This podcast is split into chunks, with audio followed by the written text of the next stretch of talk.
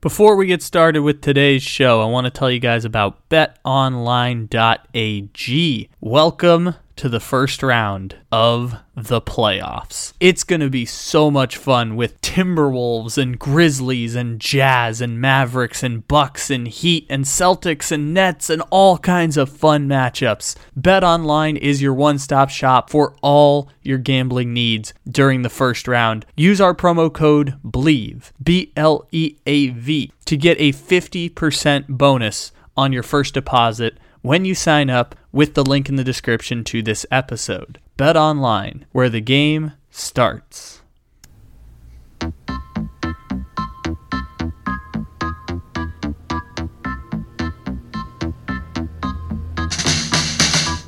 Oh yeah, everybody. It's time for the Memes of the Weekend podcast here on the Take It Easy podcast here on the Believe Podcast Network. Welcome in, everybody.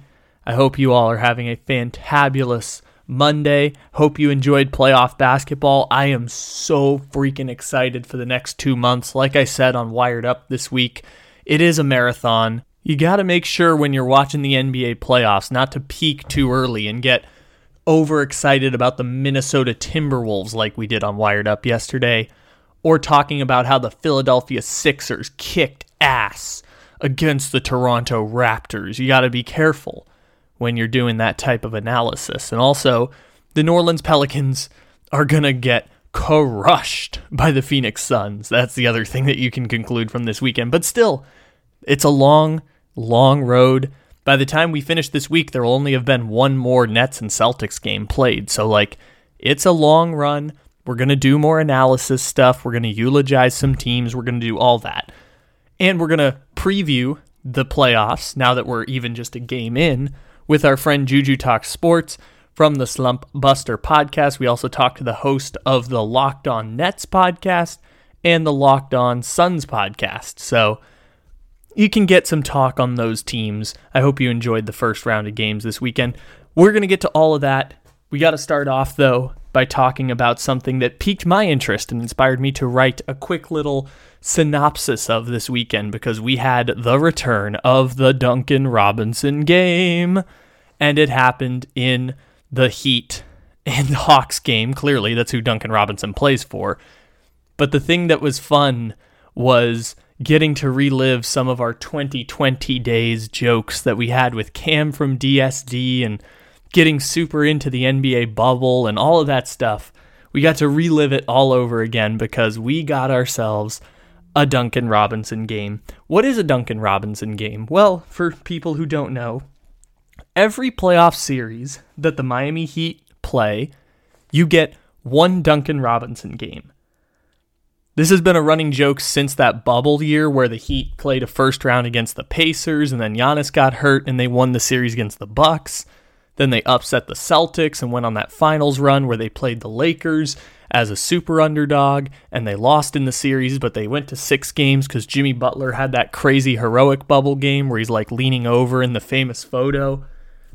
So the Miami Heat, every playoff series during that run basically got like one Duncan Robinson game. Duncan Robinson was going to shoot two for ten in the other games, and all of them were going to be three-pointers. But you get the one game where Duncan Robinson has seven three-pointers on eight attempts, and he's just absolutely cooking. And this came in the bubble, by the way. This was the bubble when all of this was going on. So the sight lines were better for shooters also. So every series you get the one Duncan Robinson game, and the Heat felt so good about their ability to beat the Atlanta Hawks that they used up their Duncan Robinson game in game one just to make a statement to the rest of the league. Now, I know they didn't intentionally do that, but it's like deep in your archives, you get to hit them with the Duncan Robinson game. I think it was game one or game two against the Lakers when they used the Duncan Robinson game, and they ended up losing the game when they used it. But against the Celtics, I think they won the Duncan Robinson game, and that helped them win the six-game series. That was weird because it was like, Bam Adebayo is going to have a thirty point, ten, thirty point, ten rebound game. Tyler Herro is going to have a thirty, eight-point game in game six to close out the series. Everyone's going to have one crazy game, and that's how we're going to beat the Celtics. So it was weird, but they used their Duncan Robinson game well. Against the Bucks, they used it, I think, in game one last year. We made the Duncan Robinson game joke. They lost, and then they got kind of smacked out of the series pretty quick. I can't remember exactly, but they did use the Duncan Robinson game one time.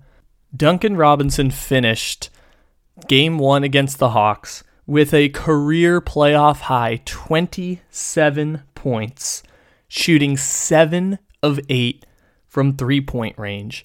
And by the way, this happened in a game where they were up thirty at the end of the third quarter because Trae Young had his worst play or, or worst game of his N B A career in game one of the playoffs.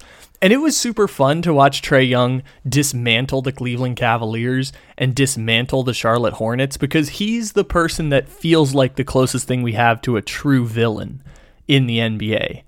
And I'm sure Morgan from Australia will have jokes about that when we talk to her. It's really, really interesting to watch it play out for Trae Young the way it has because he obviously he's made rivalries with the Knicks, and that's the first thing we think of. As we talked about with D S D, Knicks fans chanted F Trae Young at a Yankees game. And he's making enemies in Cleveland as he bows goodbye to them and all that stuff. Like, it's really, really fun, and I'm really, really glad the Hawks are in the playoffs. And against Miami, he had his worst game of his career. And this is what's going to happen when you're reliant on shooting. But anyways, that's enough serious basketball analysis. In a game where Trae Young had eight points, shot one for twelve from the field, and zero for seven from the three-point line, the Miami was going to win that game no matter what. And they decided, you know what, Duncan, we're going to unleash you now. We're going to make a statement victory. We're so confident that we're going to beat the Hawks in this series, as they should be. They're going to win that series in four or five games. We're so confident we're going to beat the Hawks that we're just going to unleash the Duncan Robinson game to put us up thirty points in our prime time ten a.m. on the West Coast basketball game.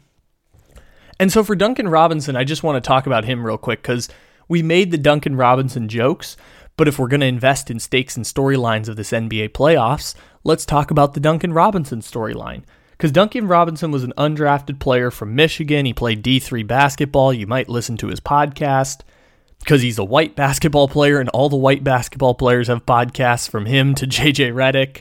Like, all the popular basketball players have podcasts, or sorry, all the bo- popular white basketball players have podcasts.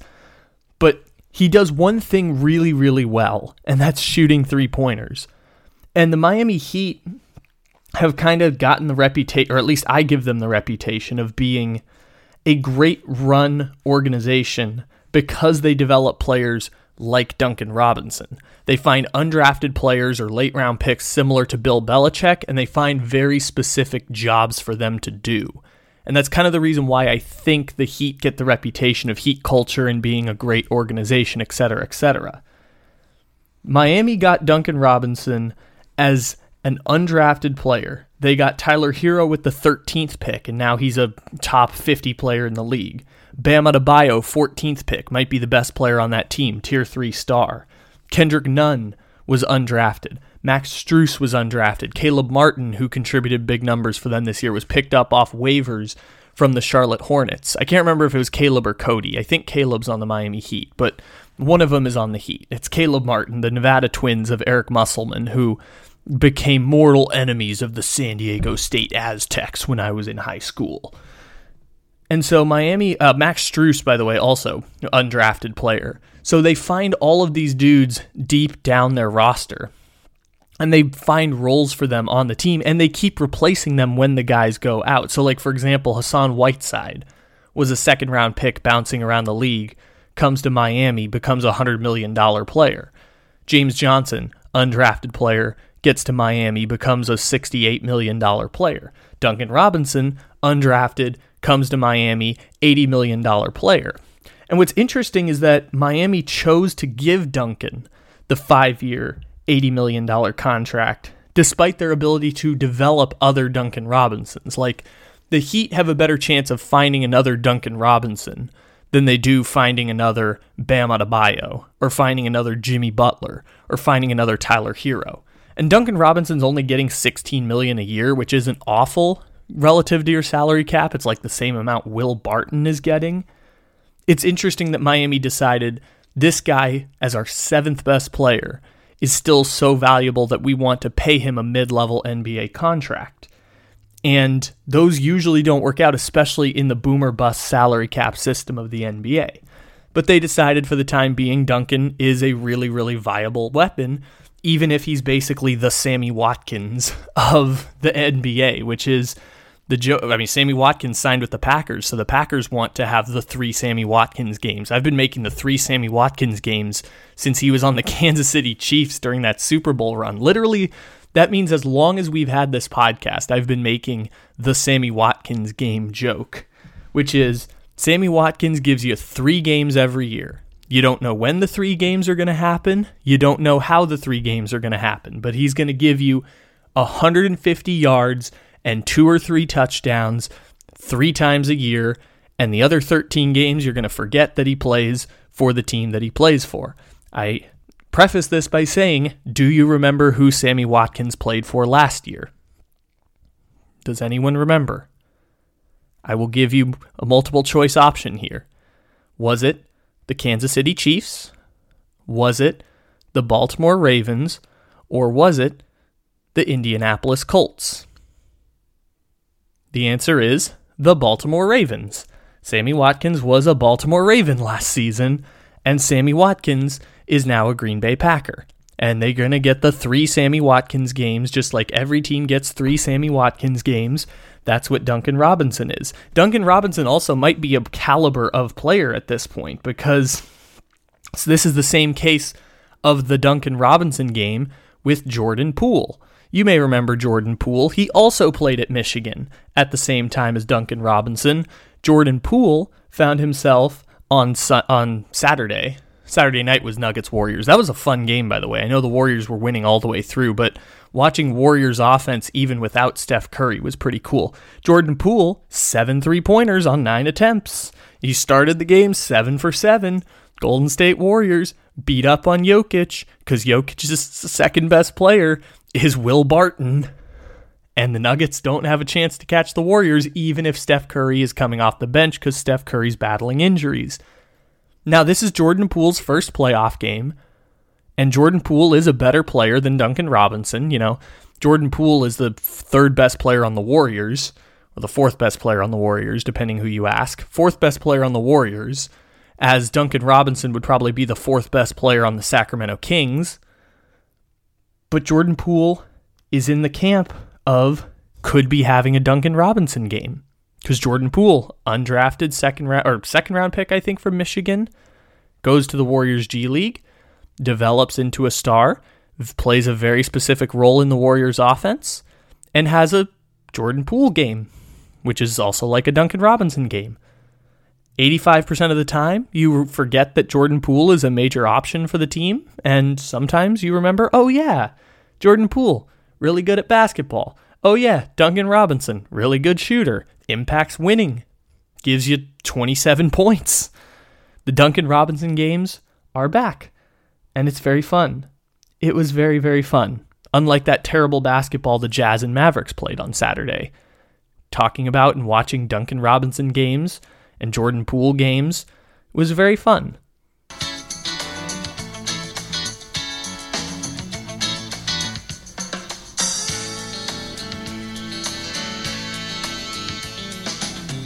Garoppolo drops back to throw. You're gonna lose the game. The seasons come and seasons go. The Niners need a change. If you don't throw check downs, you're gonna take a sack. Jimmy G is warming up. Yeah, he's your quarterback.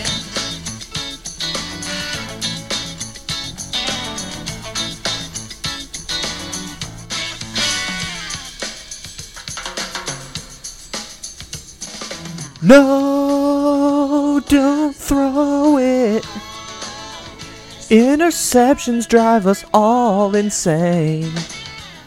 Phones are calling. Ron Rivera wants to make a trade. If a rookie Q B isn't in your plans, just call San Francisco up. They got your quarterback.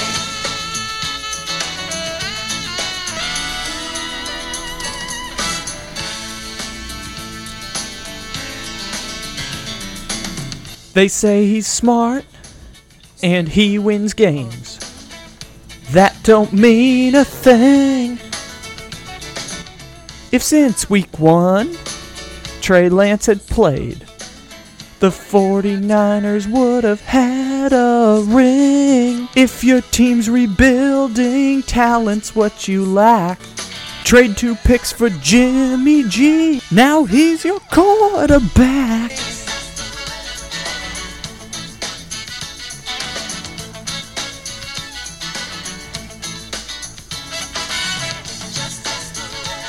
It is a Monday, and Mondays mean we gotta give our Jimmy Garoppolo updates.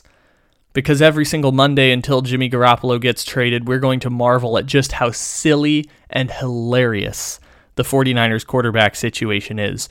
And the development we have this week in the Jimmy Garoppolo sweepstakes is not the fact that Jimmy Garoppolo has potential suitors or the fact that Baker Mayfield might end up going to the Carolina Panthers, despite the fact that both parties had quote-unquote mutual disinterest in each other last month. It is that Jimmy Garoppolo is on his way out the door because Trey Lance has been informed that he is going to be the quarterback one for the San Francisco 49ers, which, duh, he should have been the quarterback one since week one of last year. If you sit him for two years for Jimmy Garoppolo, that really says something poor about Trey Lance. And the San Francisco 49ers are trying to move Garoppolo at their greatest convenience, but there is no team willing to take on Garoppolo's contract. And as we talked about last week, they might guarantee Jimmy some money because his contract is fully not guaranteed right now. They could cut him and pay him zero dollars. They might guarantee him some money to make it a little bit easier to trade his contract to one of these teams that needs a high-end backup or a low-end starter. I said uh, about in February after all of this happened, after, I guess it would have been March, after the Cleveland Frowns, the Cleveland Clowns or whatever we're going to call them, decided to trade for a sexual predator and give him the largest contract in the history of the N F L, that it was a game of musical chairs and Jimmy Garoppolo and Baker Mayfield were fighting for one chair, and that one chair led to Ben McAdoo, and neither one of them wanted to sit down. Turns out that was way more true than I thought it was, because Carolina is looking around right now, and I'm assuming that the Baker Mayfield to Carolina news popped up, and Robbie Anderson tweeted no to the idea of Baker Mayfield. I assume that's popping up because the Panthers don't like the quarterbacks in this rookie class. And with the sixth pick, they're going to go in a different direction, and they've kind of decided already they're going to go in a different direction, which I assume is why they're looking at the landscape of quarterbacks right now and why there's Baker Mayfield to Carolina news popping up, or rumors. I guess it wouldn't be news, it would be rumors. But damn if that ain't the truth, because Carolina's the last shitty spot for a quarterback to land and watch your career as a starter go and die. And Jimmy G and Baker Mayfield are sitting there with eighteen and twenty-six million dollars contracts, and Carolina's got money and no quarterback they want to give it to, because Carolina is a sad, sad franchise that if they'd followed our plan for rebuilding back in twenty twenty, they, or I guess it would have been twenty nineteen, they would be much happier right now than the purgatory of sadness that they find themselves in playing musical chairs with Jimmy G and Baker Mayfield. So that's your Jimmy G update for this week. Trey Lance is going to be Q B one. The 49ers have told him he's going to be Q B one. And Baker Mayfield might be going to Carolina, ending the musical chairs between him and Jimmy G of who gets to quarterback the sad six and eleven Carolina Panthers. New sponsor alert. It's the good people over at credit karma dot com. sponsoring the Take It Easy podcast. Credit Karma can help you look for a low-interest personal loan that could help you save money while you pay off a purchase or pay down old credit card debt. Credit Karma compares loan offers for free, and it will not affect your credit score to use credit karma dot com. If you're ready to apply, you can use the link in the description to this episode or head to credit karma dot com slash loan offers to see your personalized offers. Again, that's credit karma dot com slash loan offers to find the loan for you. credit karma dot com slash loan offers. Credit Karma. Apply with more confidence today. Okay, so I purposely waited till after our quote-unquote A block and B block of the memes of the weekend to talk about the Brooklyn Nets and the Boston Celtics. And we're going to probably talk a lot about this series over the next two weeks because it's the one series that really feels like it matters. And you guys kind of got the gist of it during the first weekend, which was Bucks are going to win their series. Looks like Philadelphia is going to win. Miami's going to win their series. Warriors probably going to beat the Nuggets, although that one might be interesting. And as long as Luka Doncic is injured, Utah's going to win by semantics. Phoenix is going to destroy the, the New Orleans Pelicans. Um, I think there's one more series I'm forgetting here. Maybe not. Maybe that's all of them. Every single series. Oh, wait, uh, Timberwolves and Grizzlies. Well, we love ourselves some Timberwolves, so that'll at least be interesting to talk about. But I assume N B A coverage is going to be pretty much around this Brooklyn and Boston series for the next two weeks. And by the way, with damn good reason. And it's not just because for some reason every one of our friends on this podcast is a goddamn Celtics fan, whether it's Juju or whether it's Morgan from Australia or D S D. Like, we talked a lot about the Celtics just because so many of our friends happen to be Boston Celtics fans on the show. It's kind of dumb how that one worked out, but whatever. This is the series that matters, and that game one was so much fun. It was the first basketball game in the N B A in like months that I watched the entire game. I guess I missed part of the first quarter, but like second quarter, third, and fourth. Gave two hours of my time to watch that full game, and it was amazing. The basketball play was amazing, and this is even like Kevin Durant playing terribly in the first half. Like, one of the things I talked with Juju about, and by the way, we're going to talk about the Nets and Celtics series a little bit. The the guy from Locked On Nets joined us on the Slump Buster pod, so I thought I'd throw that in here while we're talking about Nets and Celtics as like an N B A playoff preview. Um, one of the things that I said is like Kevin Durant rarely ever has the bad game. Like Kevin Durant rarely has the game that Karl Anthony Towns had in the first round of the playoffs. Or I guess, no, that would have been the play-in. Like Trae Young had in game one against the Heat. Kevin Durant can get you a bucket and get you twenty-five points in his sleep. And Kevin Durant only had twenty-three points in this game. Kevin Durant shot thirty-six percent from the field. Like Kevin Durant did not play a good basketball game, and Kyrie Irving played amazing basketball. And that's the beauty of the Nets, right? Is when Kevin Durant isn't playing at his best, the Nets can still win as long as Kyrie Irving has an amazing game. It just means Kyrie steps up a little bit more to the plate, and they had the game in their grasp. It was one fourteen to one eleven. They had the game. Kyrie Irving hit the dagger shot with forty seconds left to go. Like, it was in Brooklyn's control, and they lost the game. And they lost the game with bucket by Jaylen Brown at the rim because they didn't want to foul. Possession where Boston plays the good defense everyone said all year Boston was known for. They get a rebound.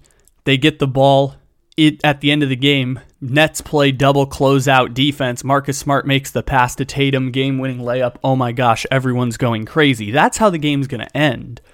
And it's the way that if you had to pick a cliche way that the Boston Celtics were going to win, a team that, like, their offense is overly predicated on Jayson Tatum.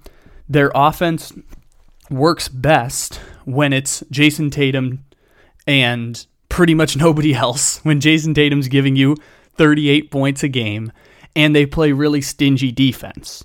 And like in this game, Marcus Smart's going to hit four threes, and that's, you know, volume shooter Marcus Smart is going to be the thing that helps keep them in the game, where Marcus Smart takes as many shots as Tatum or as many shots as Jaylen Brown.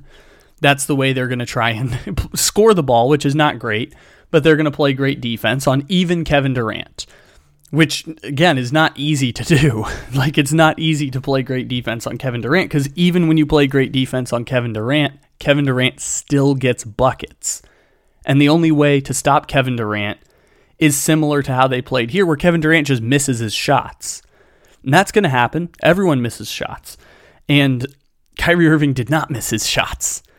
And that's the thing, is that to win a game easy against Brooklyn, you're going to have to catch both of those guys on an off day, because both of them are two of the ten, two of the five, two, two of the five to ten best scorers in the N B A. And that's the thing that, like, the reason Brooklyn was favored in the series, or the reason you're going to hear me say I still think the Nets are going to win the series, all of that stuff comes down to those two. And it was so much fun to see the Celtics, from a tie game at halftime, go out and kick ass in the third quarter, fall apart in the fourth. With Kyrie, when Kevin Durant goes to the bench and they take like a ten-point lead and cut it to two, because Kyrie Irving hits like eight straight points after giving the middle finger to Celtics fans and then hitting the double middle finger behind his head. It was crazy. It was crazy to see Kyrie Irving just lean into the total heel aspect. I don't know, intentionally or not intentionally, like, I, I know, and this is overly simplistic here, like in doing the analysis, I know that when I get hangry, sometimes they're prone to make moments like that. Kyrie Irving's going through the Ramadan cycle. Kyrie Irving is do, like doesn't like playing in Boston, which is the reason. I think he's only played like twice in Boston since he left three years ago. Like, it's a really, really interesting thing to talk about if we want to talk about fans being bad, or fans being overly passionate, as they like to call it, which gives them a reason to just be rude to Kyrie Irving, combined with the fact that Kyrie Irving is already dislikable because he's a weirdo and because he doesn't get vaccinated. It's really interesting if we want to do that cycle, but I don't want to do that right now. I just kind of want to marvel at the basketball, because we've done the other Kyrie Irving podcast before. Kyrie Irving was so freaking good and leaning into the heel aspect, and it made it so entertaining to watch at home. Because again, I, before the end of the game became the storyline, I was fascinated by the fact that Kyrie Irving, with Kevin Durant on the bench, took them from down ten to down two, and the Nets immediately took the lead with Kevin Durant's only three-pointer of the game. It felt like Kevin Durant was disappointing in the second half, and he still had seventeen points.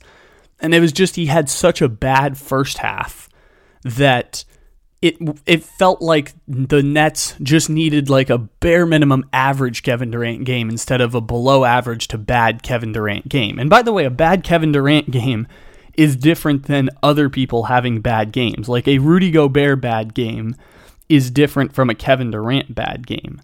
The bad Kevin Durant game is he only gives you twenty-four when he's the volume shooter in your offense, and he should get twenty-four every game, like how Donovan Mitchell had thirty-two for Utah in game one against Dallas, but he took twenty-nine shots and had two points basically in the first eighteen minutes of the game.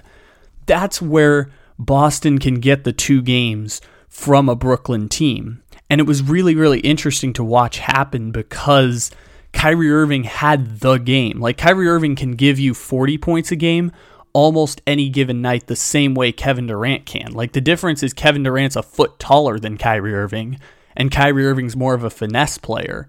But Kyrie Irving and Kevin Durant, like we said, two of the five to ten best scorers in the league, where when you need a bucket, they can get you a bucket, except for the one at the very end of the game, except for the fact that Kyrie Irving did hit the game-winning shot. They just didn't get the double stop at the end of the game.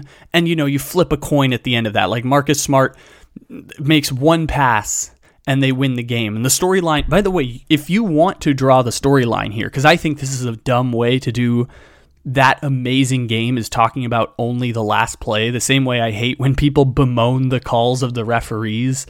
That takes away from a game that had so many different tosses and turns. Like, we could talk about Jaylen Brown getting an elbow to the nose and having to stop the game because he was bleeding into his mouth. Or we could talk about even that play where Brooklyn, all four players ran down to the end of the floor and Kyrie had nobody to check the ball into. And instead of calling a timeout, he threw a turnover that immediately led to two points for the Celtics. Or you could talk about the fact that the Celtics were up fifteen and Kyrie hit five consecutive shots to take that ten-point lead down to a two-point lead. And you could, we could talk about all that stuff that was super interesting, even up to the point where Brooklyn fouls Claxton, or I'm sorry, Boston fouls Claxton on the five on four after Jaylen Brown takes an elbow to the nose. It's all in there for storylines to talk about. And if you want to draw a storyline from this, if you want to craft the Celtic-specific narrative, I'm going to give you the ammunition.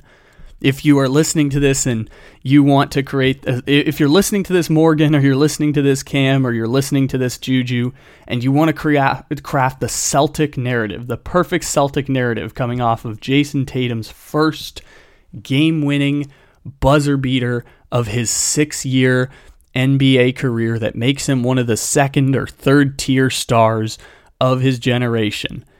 At the end of the game, Jayson Tatum backdoors Kevin Durant because with three seconds left, it looks like Marcus Smart is going to take the game-winning shot.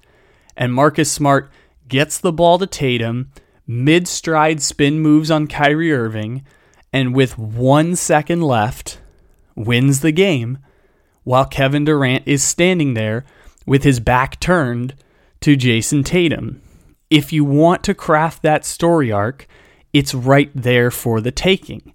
That would do a disservice to, one, the fact that these series are really, really long, and these series really, really have ebbs and flows to them. They're, not all the games are going to be as close as this one. Like, even the best of the best series in basketball have games that are blowouts or are ten-point games. I mean, every other game this weekend was not close, except for the, the Brooklyn-Boston game. So not every Brooklyn-Boston game is going to be this close, but there's going to be ebbs and flows because Jayson Tatum can single-handedly get you a game if you're the Boston Celtics. The night that he is on his game, he can single-handedly get you a game. The same way Kyrie Irving can single-handedly get you a game, the way Kevin Durant can get you any single game single-handedly by himself.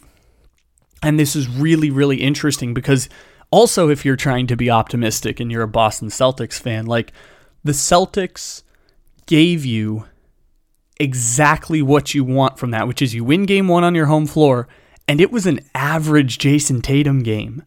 Like it was average performance by Jayson Tatum. He finishes with thirty-one and eight, and he gets the game winner that we'll all remember. But Jayson Tatum averaged like thirty-three points a game, or at least close to that during that bubble run in two thousand twenty. Like the Boston, this was an average Tatum game. He shot fifty percent from the field. He shot forty percent from three. He got to the free throw line more than anyone in the entire game.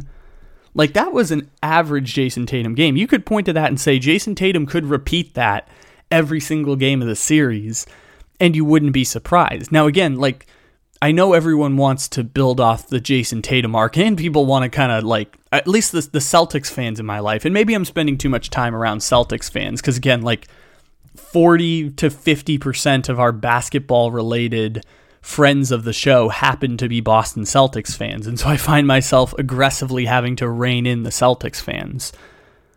But Jayson Tatum could do thirty-one, eight, and four, eight assists, four rebounds every single game, shooting fifty percent from the field and forty percent from three and getting to the free throw line twelve times. Like we would point to that and say, yeah, that's that's something Jayson Tatum could definitely do every single game. Not that he will do it every single game, but if Jayson Tatum averaged thirty-one, four rebounds and eight assists, shooting fifty percent in the series, we'd all say that's that's kind of what a top ten player does in these types of situations. And Jayson Tatum was awesome towards the end of the game.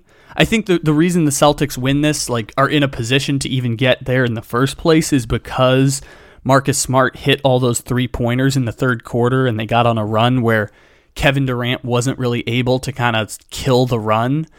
The Celtics, I think, had like a ten oh run somewhere in there that kind of boosted their lead the same way Brooklyn came back with a thirteen oh run, because that's just basketball. Like, it works both ways there. And I think that run in the third quarter is something that Brooklyn or Boston can do like four times in seven games, like get a run that keeps the game close at the end, where they have as many, because Brooklyn can get that run every single game. Like, by virtue of having Kevin Durant and Kyrie Irving, you can go on one of those runs every game where you're like fifteen to two or forty to twenty, like they did against the Cavs in the play-in game. And like all of a sudden now the lead is almost insurmountable, even as the other team like slowly gets back into it. It's that one long run or those two long runs that separate the game for you. Brooklyn does that every game. It's why Brooklyn's so good when Kevin Durant and Kyrie are there. If you look at Boston, the, the thing you can be optimistic about is this is a replicable game in terms of their offensive production. And that's kind of cool, right? Like, you can do this again and again and be able to win the series. These two teams are super evenly matched. And the reason I said Nets in six originally, which you'll hear me talk about there, is like, this is a this is a toss-up series, and I believe in the power of the superstars who are both better score or both as good of scorers as Jayson Tatum. Because while we say like Tatum can average thirty-one, eight, and four for a series and we wouldn't be surprised, people think that that's really, really good, and it is really, really good. It's just playoff numbers get warped because minutes expand longer and your offense is more run through the star players, because that's what's dictated at the end of the game. It's like how playoff football changes from regular season football or anything like that. Like, all the strategy changes when you have to win a short-term game instead of the long season. It's why I say the N B A regular season is irrelevant and the playoffs are super relevant. So case in point, Kevin Durant during the twenty seventeen finals run for the Warriors averaged thirty-seven point five points per game in the finals. Giannis during last year's championship run averaged thirty-five points and twelve rebounds during that championship run. So Jayson Tatum giving you thirty-one, eight, and four every single game makes Jayson Tatum a really, really good basketball player, and one who also historically loses to the thirty-seven point a game guy, which, by the way, Kevin Durant didn't have a good game in game one. Now, that's your problem for Boston, is that the next game Kevin Durant goes for forty-five and you've got literally no chance. But that's going to happen no matter what. Kevin Durant will single-handedly win you every single game if he's on. The only way you beat Kevin Durant is just Kevin Durant missing shots. The only way you beat Kevin Durant and Kyrie Irving is both of them missing shots, or one of them misses shots and your star plays awesome. Or if you have a star as good as Kevin Durant, which only two teams in the N B A have right now, in Jokic, but his team is bad because his second best player is Aaron Gordon. And so even Jokic can't even beat the teams that have two very good players. And Giannis, and I guess Embiid to a certain extent, Embiid too in the mix there.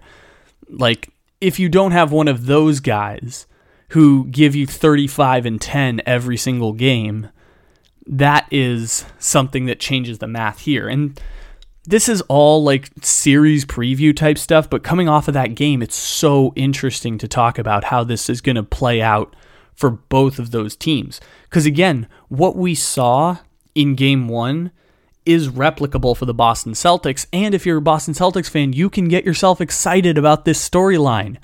Like, you have hope that that you can win this series. You knew going in you could win the series. Now you've seen a little bit of proof because you withstanded one of Kyrie Irving's best punches. I, I saw the whole debate going around of who's a better player right now, Kyrie Irving or Jayson Tatum. I think all of that is a little bit of semantics, because both of them are capable of giving you a game or two games just by themselves, the same way Jimmy Butler did in the finals for the Miami Heat and in the conference finals against Boston in twenty twenty. Like, those dudes are your second tier star caliber players, good enough to single-handedly swing series against similarly caliber players. The great edge for Brooklyn is Kevin Durant, and even in a game where Kevin Durant played ter- or like terrible by Durant standards, like, I know in the end he had twenty-four points, but where Durant shoots thirty-six percent from the field and twenty percent from three, they still almost won the game. They still almost stole one from Boston, where if the Nets had held on, if the dagger that Kyrie Irving hits stays for forty seconds and they don't give up two baskets at the rim in the last forty seconds of the game, they win. Like, they steal a game from Boston where Kevin Durant played poorly. And the good news for them is that when Kevin Durant plays poorly, Kyrie Irving can also play amazing, including during Ramadan, where he hasn't eaten or drank water in like twenty, uh, not like eighteen hours. He could even play that well, and they still can't win the game. And Boston can get you a game if both of them play poorly. The odds of both of them playing poorly, slim to none. If both of them play amazing, Boston's got no chance. Like, it's that simple. No matter how the defensive inefficiencies work for Brooklyn, no matter how solid Boston is defensively, if Durant and Irving both are on, Boston has no chance. But that's not going to happen every single game. It's just more likely Durant's going to be on than any other player in the sport, and Kyrie Irving is as likely to be on as Jayson Tatum, and that's the great equalizer in the series. Maybe Jaylen Brown has a forty-point game that just surprises us the way Tyler Herro had a thirty-eight-point game in Game six against Boston in the bubble, or the way that, uh, what was it, Mikal Bridges, I think, in the conference finals had like twenty-eight points in a game, or even the Duncan Robinson game, like we talked about in the first segment. Like, maybe something weird like that happens. Something totally unexpected happens in one of these games, and it swings the series. Maybe Marcus Smart hitting all those shots is that swing there. Like, three players scoring twenty points for the Celtics is just enough to combat either Durant or Kyrie being off. And I'm really, really interested to see how these next few games play out, because Boston's going to win one of these games by a blowout. Brooklyn's going to win at least two of these games by a blowout, unless they kind of like have an injury or something weird happen. And I'm really interested to see what happens in those other three games, because instead of the Nets stealing a game from Brook- from Boston and being up potentially three one at the end of this trip, now it could be two two. Now, if one weird thing happens in a small sample size, it could be three one Boston. I have no idea exactly how it's going to play out. I just know the probabilities are Boston's going to win one game by blowout. Brooklyn's going to win two games, one by like comfortable victory and one probably by a blowout. And the other two to three games, going to be really, really interesting to see what happens. And I hope they are as exciting as game one, because that was the most fun basketball game I have watched since game six of the N B A Finals back in twenty twenty-one, which was so cool because I was so freaking happy for Giannis and so mesmerized by a fifty-point triple-double, or was it fifty triple-double or fifty and ten in the finals? Game six, the flamingo leg. Oh, it was so amazing. And this was the most fun I've had watching basketball since that game. And that's just because the regular season is irrelevant. And it was amazing to finally have stakes and storylines to draw into. This Boston-Brooklyn series is going to be the one that matters, because Philadelphia is going to win that series against Toronto. Golden State's going to beat the Nuggets, although it might be a little bit interesting. If Luka's injured, no chance against the... the I saw they were advertising game two of that series today for Monday, and it had Jalen Brunson as the Mavericks' best player. I was just like, oh, God. It was like, watch Donovan Mitchell versus Jalen Brunson. I was like, oh, okay, Utah's going to win that series. So, yeah. Like, Luka being injured takes away the intrigue of that series, which was going to be super fun. Milwaukee's going to kick the Chicago Bulls' ass. Uh, Phoenix is going to beat up on the New Orleans Pelicans. Um, what is the other series I'm missing? Oh, Miami's going to win that series, even though the Hawks will probably win one game. Like, all, six of the seven other series are already formally decided. And you can watch them for the entertainment of the playoff versions of some of these players, but we're really just waiting for second-round matchups, which, by the way, is okay. It's better to have the second round matchups be the incredibly intense ones than the first round matchups, as long as we get the one to two that we can draw storylines from, which it's looking like one hundred percent Brooklyn Boston, and the other one is our beloved Timber Pups against the Memphis Grizzlies, apparently. That's the other one that you can get super intrigued by. But Brooklyn and Boston is really, really fun because it's the playoff intensity that we're going to get in both of the Eastern Conference series in the second round with uh, Milwaukee and Brooklyn uh, or Brooklyn or Boston. I still think Brooklyn's going to win the series. Miami or Brooklyn or Boston or uh, Milwaukee or Philadelphia. All of those series are going to be super duper fun. Utah and Phoenix, eh. Memphis and Golden State, interesting enough. Those Eastern Conference series are going to be so fun because they're all great and they're all super evenly matched. We're getting that taste of it with Brooklyn and Boston because both of those teams are super evenly matched. And Boston winning game one just makes the series all the more interesting because I don't, I, I it would be less likely that Brooklyn is going to win four out of five against Boston than them winning four out of six, which is what they have to do now. But Brooklyn can definitely win four out of six. Four out of five is a bit much. So if I'm going to roll with Nets in six, I'm going to say less likely, but I'm also not going to be prisoner of the moment in that way. Again, Boston now is going to get one more to get to two. Brooklyn's going to get two because of the power of Kevin Durant and, and Kyrie Irving both being on at the same time. It's going to get to two two. Or it's going to be three one or three two or whatever it is. Like, the timing of the series might be weird. Both of them can get to two wins. Boston's already got the one that was the most difficult, which is avoiding collapsing at the end of the game where Kevin Durant doesn't play well. It's going to be interesting to see how the other ones work out. And as we figure out how these other games work out, let's just go back, pretend like we didn't watch the first game of that series, and now let's kind of preview it a little bit with our friend Juju Talk Sports and the co-host of the Locked On Nets podcast. By the way, just so you guys know, his name is Adam Armbrecht. Adam Armbrecht co-hosts the Locked On Nets podcast. And uh, yeah, I guess this is like an informal series preview for Nets and Celtics. And always done in his career, even for Brooklyn. So yes, you know, Kyrie Irving is one of, if not the most gifted offensive player in the N B A today. So yeah, he can get into his bag as often as he wants to. It's just going to be a question of, can the players around him and Kevin Durant serve their roles to make sure you don't have some of these big runs like we saw against the Cavs? Well, so how do you feel about the Durant and Kyrie performances from yesterday and leading up to the end of the season? Because obviously everyone points to the the perfect shooting night for Kyrie Irving. I thought it was great how he got to the free throw line a whole bunch in the game, which made it easy that even when the Cavs started going on runs, Brooklyn still kept the lead there. So how do you feel about the performances they had in a, you know, like a game six type of feel in the play-in game? Yeah, it's funny because neither Kevin Durant or Kyrie Irving are really players that look to draw contact. You know, one of the best attributes about Kyrie is his ability to avoid contact from the defense and have those circus finishes in and around the basket. Kevin Durant, you go inside that line there, he ends up giving you assists, rebounds. He got to the line double digits in this one. He gives you a very balanced stat sheet. One of the things down the stretch, the Nets won their last four games of the season to make sure they got that seventh seed in the play-in uh, and had that home court advantage, was that Kyrie was struggling a little bit from the field. Now he observes Ramadan, which means fasting throughout the day and into the evening. So there's an impact there from him. There's also the ramping up and playing on a night in, night out basis after coming back, just twenty-nine games played this season. So there are these little wrinkles that you're looking at and saying, can they do this every single game over the course of a series?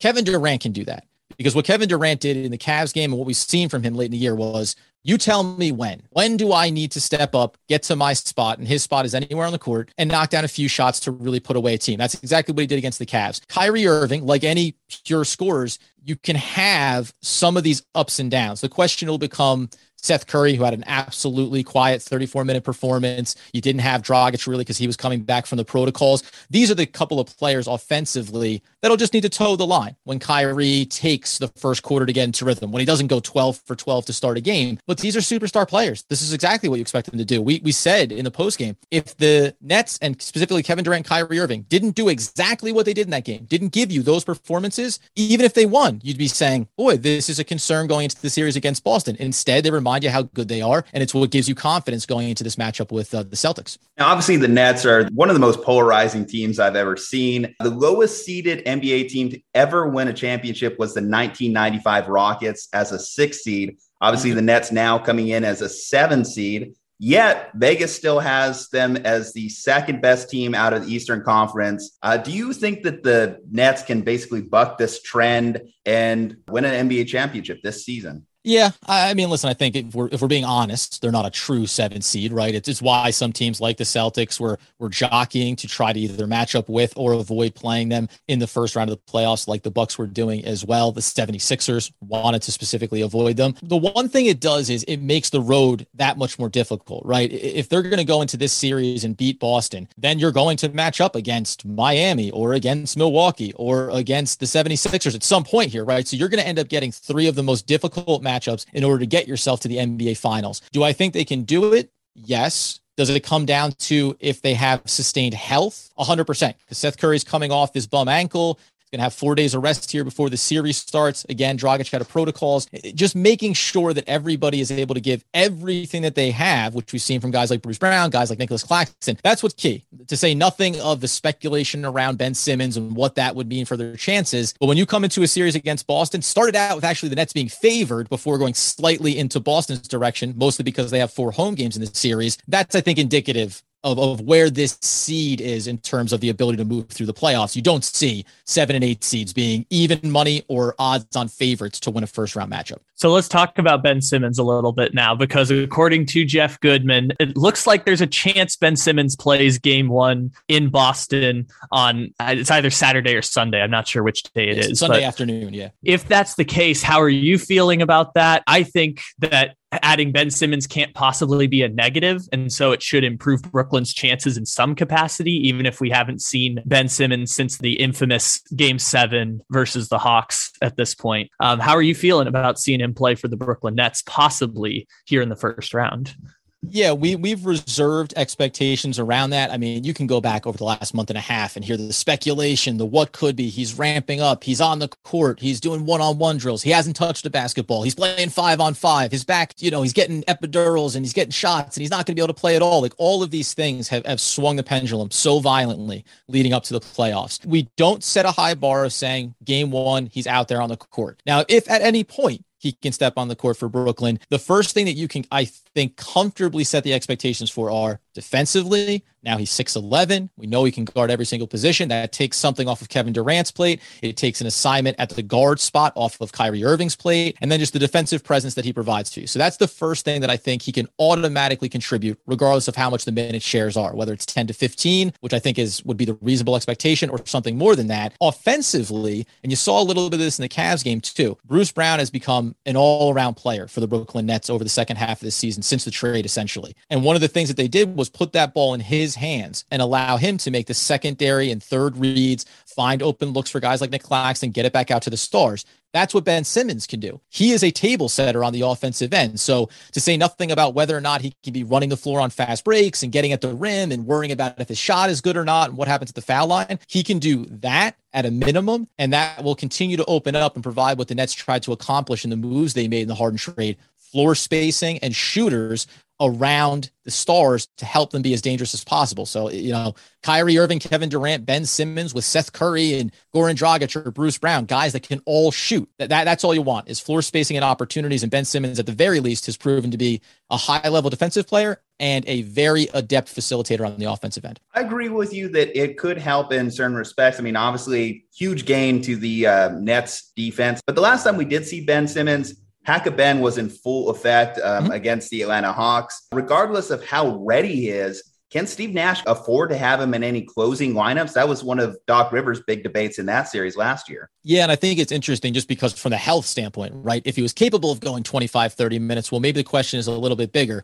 That would be that he would be a part of the death lineup for Brooklyn if everyone was one hundred percent healthy, and you would, quote unquote, live with the hack-a-Ben scenario. And I think the Nets could navigate around that. But because you have a player like Bruce Brown, because you see Nicholas Claxton, Andre Drummond, who also would have his issues at the foul line, as with Claxton, but you can go into, we've seen opportunities, especially when you look at Boston and you say they don't have the Time Lord available defensively. So can the Nets afford to, late in games, go small ball and play Kevin Durant in the five and surround him with shooters and have Bruce Brown, who's a high defensive player as well, on the court?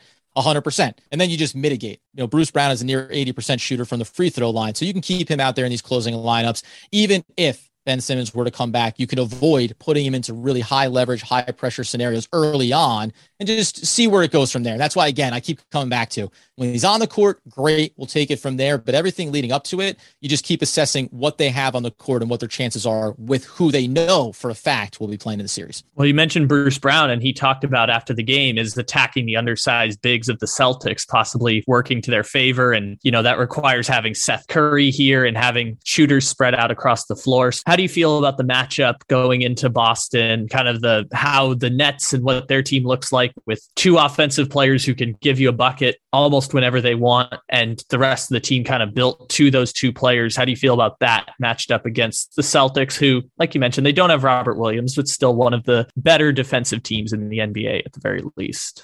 Oh, and listen, I mean, you know, Kevin Durant followed up Bruce Brown's comments with, yeah, he doesn't need to be saying that. Let's just go out and ball. Like, you're trying to look across the court and say, well, there's diminished value here. You know, we can really take advantage of it. And I think he labeled him as being the same type of player in Tice, and you talk about Al Horford, but they're still presenting problems for you. You know, Nicholas Claxton is a great switchable defender, but Al Horford at this stage of his career is still very capable of, of driving at the lane, forcing the issue against Drummond or Claxton and maybe drawing fouls, shooting from the perimeter. So if you're looking at it from the Nets perspective, well, Nicholas Claxton can go out there, but Andre Drummond can't. So you're going to see that chess match between when Tice is on the floor and you say, well, now go bang bodies, now fight for those rebounds. So there's still issues there. Marcus Smart is one of my favorite players to watch on another team and hate watching him on another team for how tenacious he is. He's going to dig in defensively and create a few problems. But I mean, it's high level here. Jayson Tatum is playing the best basketball of his career. Ime Udoka, former coach on the Brooklyn Nets staff, has, has kind of reshaped this roster and their mentality of how they play basketball. So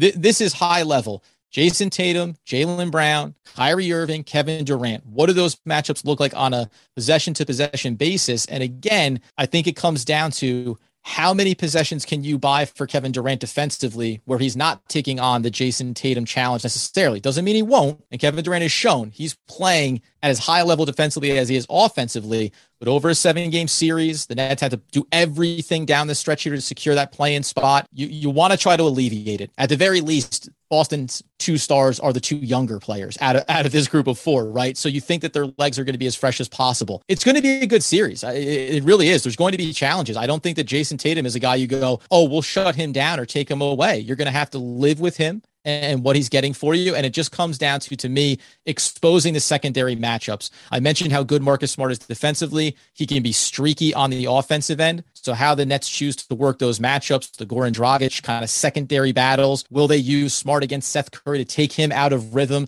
And then can a guy like Bruce Brown continue to shoot at a high level from the perimeter as he has down the stretch? There's a lot of kind of sub battles here that are going to kind of sway on a game-to-game basis what happens. Moment of truth, Adam. What is your prediction for the series? You always default to best players in the series, and I would say that the Brooklyn Nets have the two, slide Jayson Tatum in between, you know, Kevin Durant and Kyrie Irving. That's more than reasonable. I absolutely love his game, but I, I just think that the Nets do, they do have the better tandem, let's put it that way, and I think that they will get over this hump here. Um, I'm mildly comfortable saying in six. I will not be at all shocked if it takes seven on the road in Boston to get this job done, because it's just Boston is too well coached of a team. They're too fundamental. And again, Brown and, and Tatum are just peaking in their careers at the perfect right moment here. This is not first round matchup from last year's playoffs. This is a different version of the Boston Celtics. It's going to be a battle and a test. And it, it may just come down to how does the series start and whether or not you steal that, that road game, right? How those games play out early in this series are really going to dictate who can win, but I'm going to take the Brooklyn Nets in six or seven. Kyle, what about you? Uh, same boat. I would say six or seven for the Nets to get it done, because Jayson Tatum can get you at least one game. That is very much a guarantee there. Jayson Tatum one hundred percent will get you one game in the series. I don't know which game, but he'll have a forty-five pointer and he can by himself beat the Brooklyn Nets, even on a good night from Kevin Durant. So you can have that working in your favor. Brooklyn, same case, like having Kevin Durant changes everything in the series, and that ability to give you a bucket whenever you need a bucket. Like, no disrespect to Jayson Tatum, like he does some of that too. It's just another level when we're talking about Kevin Durant, when you literally cannot guard Kevin Durant. We've been seeing that across like ten to eleven years of basketball. He's just too long, too tall, and maybe one of the best scorers in the history of the N B A, if not the best scorer in the N B A, at least that I've seen in my lifetime. So props to Kevin Durant there. And by the way, I'll, I'll throw in this extra stat because I was looking at it uh, as the season was winding down. Kevin Durant went for his third highest career point total, just under thirty. He went for his fourth highest field goal percentage this season. He went for his fifth highest in trips to the free throw line, career high ninety-one percent there. So in his fourteenth N B A season, Kevin Durant is doing some of his best work of his career and peaking at the right time. So it's a big matchup. It's a fun one though, man. It's going to be, it's going to be a really good series. And this is what you want to start the playoffs. All right. It's clear that I'm going to be on an island here. And yes, Kevin Durant, yes, Kyrie Irving, these guys are incredibly hard to defend. But a lot of people think that the Celtics are a smoke and mirror act when it comes to this defense. No, they are a very well fundamental team. They always contest shots. They always keep in front. They're perfect on switching. And I think that that is going to be a big part of the series. Sometimes defending a shot against Kyrie and Kevin Durant isn't enough. You could have perfect defense on them and they'll still get their shots. But the fact that the Celtics are able to switch on guys so easily, it's going to make it hard for that third, fourth, fifth scorer in Brooklyn's lineup. Who's going to be that next guy that steps up? Is it going to be Seth Curry on that gimpy ankle? Is it going to be Ben Simmons coming off this injury? And then that comes into the offensive side for the Boston Celtics. Okay, Jayson Tatum, who's who's on him? How's that going to work? If Ben Simmons decides to go on him, coming off a back injury, that might be a big point of arrogance for the Nets to insert a guy into a playoff run. And I, I think, and not necessarily you, Adam, not necessarily you, Kyle, but I think there's a certain level of arrogance in saying, we have K D, we have Kyrie, we're just going to roll past the Celtics. The Celtics are a good team. I know this is not a traditional second for seven seed matchup, but there are reasons the Celtics were a fifty-win second seed in the Eastern Conference, and that's because they have good players up and down their lineup. Uh, yes, we can debate the order of the top four players in this series. Obviously, Kevin Durant is one. I won't dispute that. Jayson Tatum, to me, is two. Kyrie, Jaylen Brown. But when we start getting that fifth, sixth, seventh, eighth guy, ninth guy, tenth guy, and ranking each team's rosters, I think this is where the Celtics start to pull away a little bit, and that's why it's going to be a hard-fought series. It's going to be a series that has my heart beating out of my chest most of the time, but I'm going to take my Boston Celtics in seven